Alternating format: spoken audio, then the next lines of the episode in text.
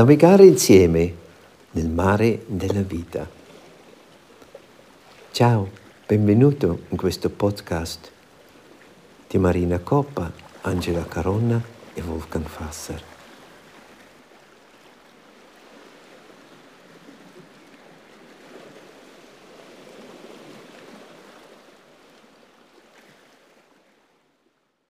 Buongiorno a te, benvenuta in questa giornata. Una goccia nel mare. Questo è il nostro tema, al quale vogliamo approfondire e confrontarci insieme. Essere generosi, affidarsi al mare della vita e in santità donare quello che la vita ci chiede.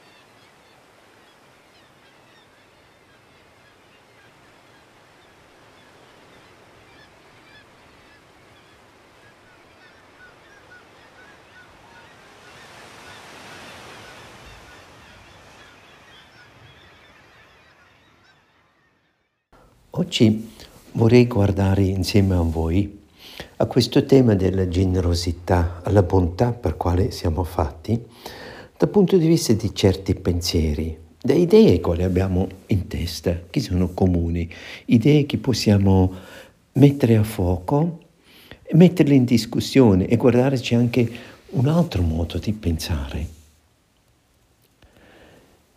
Ieri abbiamo ascoltato questo testo su questo voler bene nell'ambito del gruppo, quasi la solidarietà fra quelli che conosciamo, che vogliamo bene. Um, mi è sfuggito, ho detto era di Krishnamurti, ma questo testo è di Albert Nolan, questo monaco sudafricano che ha scritto questi meravigliosi libri, quali cito qui e là ogni tanto. Allora ritorniamo a questo testo, l'insegnamento di Gesù a questo amore comunque e poi per tutti. Mi fa ricordare anche di nuovo Desmond Tutu che dice in uno dei suoi libri, nel libro Anche Dio ha un sogno, lui sceglie proprio un capitolo, Dio ama anche i nemici.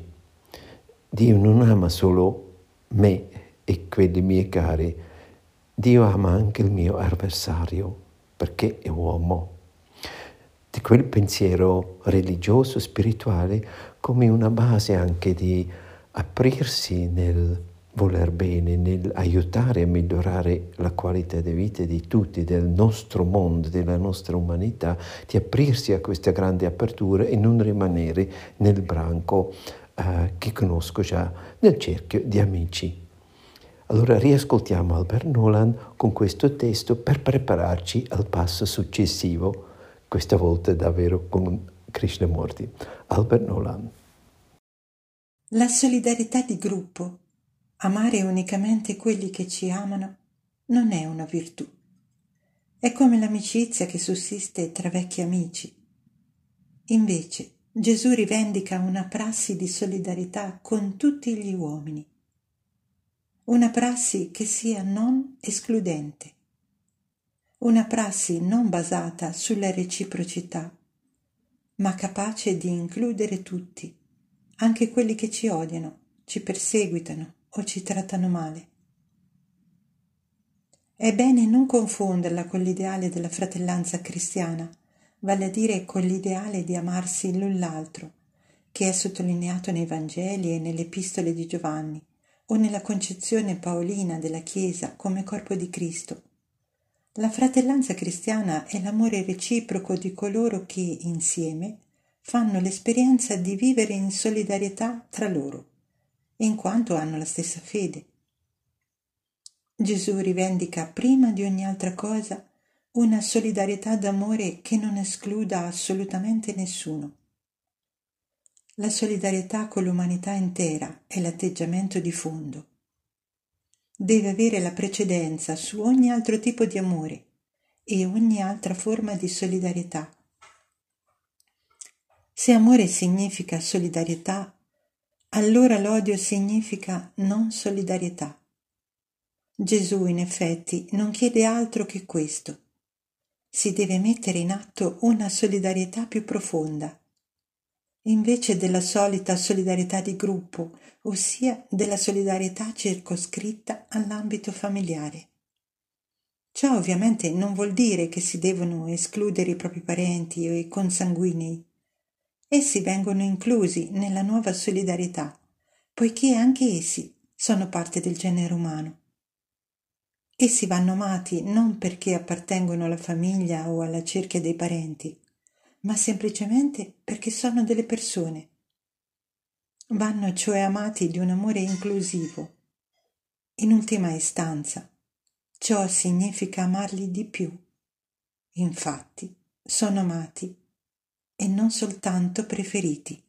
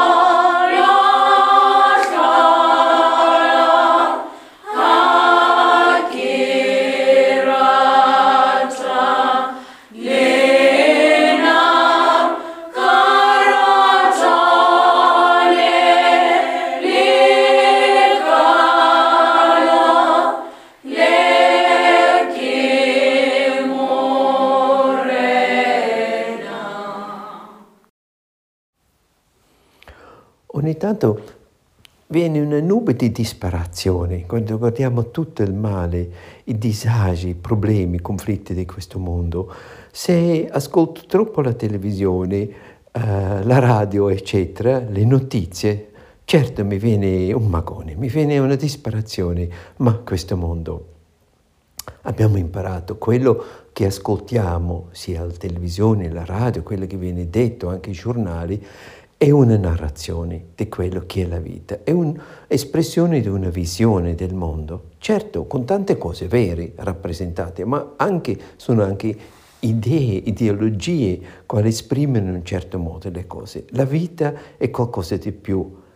Se pensiamo la mappa geografica di un territorio ci spiega bene com'è questo territorio, ma il territorio proprio è un'altra cosa. La mappa è solo la mappa, così anche la narrazione della vita è sempre una narrazione influenzata da qui o meno.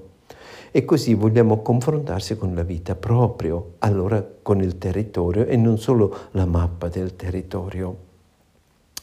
Allora, cosa ci può aiutare di uscire da questa nube di disperazione che logicamente ci avvolge ogni tanto. Ascoltiamo Krishnamurti.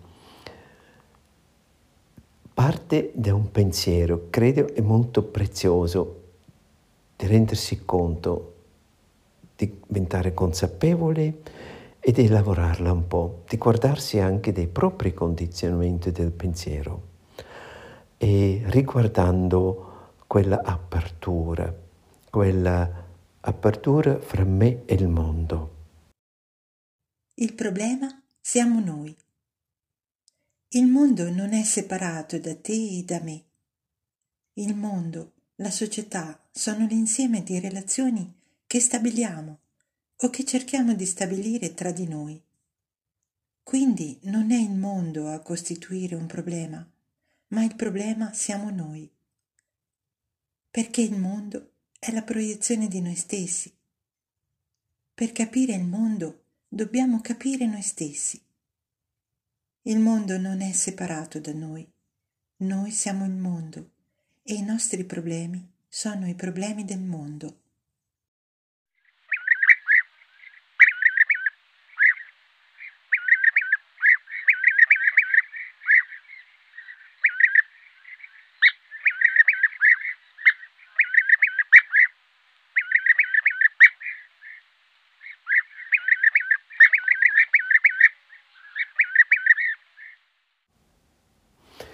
E questo mi invita ad ascoltare un altro testo di Krishnamurti, quello sul tema, ma di chi è la sofferenza? La mia sofferenza è la sua. Spesso uso anche un po' il pensiero, penso davvero ognuno ha la sua sofferenza. Può darsi a me soffrire di questa cosa da quale il mio amico soffre, non sarebbe una ragione per soffrire, ma lui la soffre, vuol dire è la sua sofferenza. E mi torna a pensare così. Uh, non posso misurare il grado della sofferenza mia di fronte a un disagio, misurarla e farla diventare la misura dell'altro. In quel senso lì mi aiuta a pensare c'è una mia sofferenza e quella dell'altro può essere davvero diverso. Se pensiamo nei traumi, nel mondo dei traumi, non possiamo dire un certo incidente dove forse c'è un tamponamento con la macchina, mi viene il colpo di frusta, mi dole il collo, questo dà una certa sofferenza per tutti. No, per qualcuno non è niente, per qualcuno può darsi un po' il collo storto che si scioglie dopo un po' di giorni, per qualcuno è un trauma per anni e sono tre sofferenze diverse. Sì, in quel senso mi torna a pensare, la mia sofferenza non deve essere per forza la tua, o la sua sofferenza qualche volta mi aiuta a pensare la sua per non essere travolto, per avere una distanza giusta e per aiutare. Su quel piano mi torna benissimo pensare la mia sofferenza, la tua, la sua.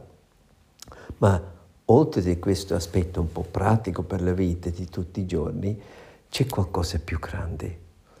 Ascoltiamo Krishnamurti. La sofferenza non appartiene né a voi né a me. La vostra sofferenza personale è diversa dalla mia sofferenza o dalla sofferenza di un uomo che vive in Asia, in America o in Russia. Le circostanze, le situazioni possono variare, ma essenzialmente la sofferenza di un altro non è diversa dalla mia o dalla vostra. La sofferenza è sofferenza, non è mia o tua. Il piacere non è mio o tuo, è piacere. Quando hai fame, non c'è solo la tua fame, c'è la fame dell'intera Asia. Quando siete trascinati dall'ambizione, quando siete spietati, la vostra crudeltà non è diversa da quella dei politici che detengono il potere in Asia, in America o in Russia. Vedete, è qualcosa che noi non riusciamo ad accettare. Non vediamo che tutti noi costituiamo un'unica umanità, anche se operiamo in diverse sfere della vita e in aree diverse. Quando amate qualcuno, l'amore non è qualcosa che appartiene a voi. Quando amate di un amore egoistico diventate oppressivi, possessivi, gelosi, ansiosi, brutali, Similmente la sofferenza è sofferenza, non è vostra o mia. Non sto dicendo che la sofferenza sia qualcosa di impersonale, non la sto affatto riducendo a un'astrazione. Soffrire è soffrire. Quando mancano cibo, vestiti, un riparo, c'è sofferenza. Non ha importanza che questo accada in Asia o in Occidente. Gli esseri umani che vengono uccisi o feriti in questo momento soffrono, non importa che siano vietnamiti o americani. Capire che la sofferenza non è vostra o mia, capire che non è qualcosa di impersonale, di astratto, ma è reale per tutti gli esseri umani, richiede una profonda acutezza e una visione globale. È la fine della sofferenza che porterà naturalmente la pace, non solo dentro di noi, ma anche fuori di noi.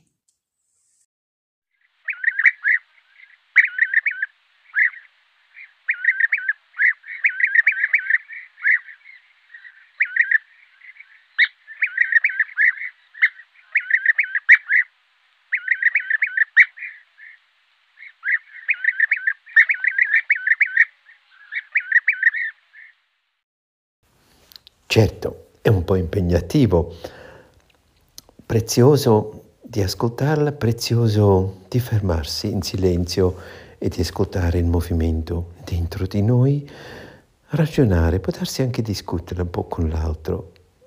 Io credo è prezioso di fermarsi su questi pensieri di questi tre contributi. Avviamo la nostra giornata, ma ricordiamoci, c'è l'angelo del sole che ci ha illuminato stamattina con questo sorgere del sole e questa luce che è portatrice della vita. Buona giornata e ascoltiamo Angela con l'angelo del sole. L'angelo del sole arriva ogni mattina come uno sposo dalla sua stanza e diffonde la sua luce d'oro sul mondo.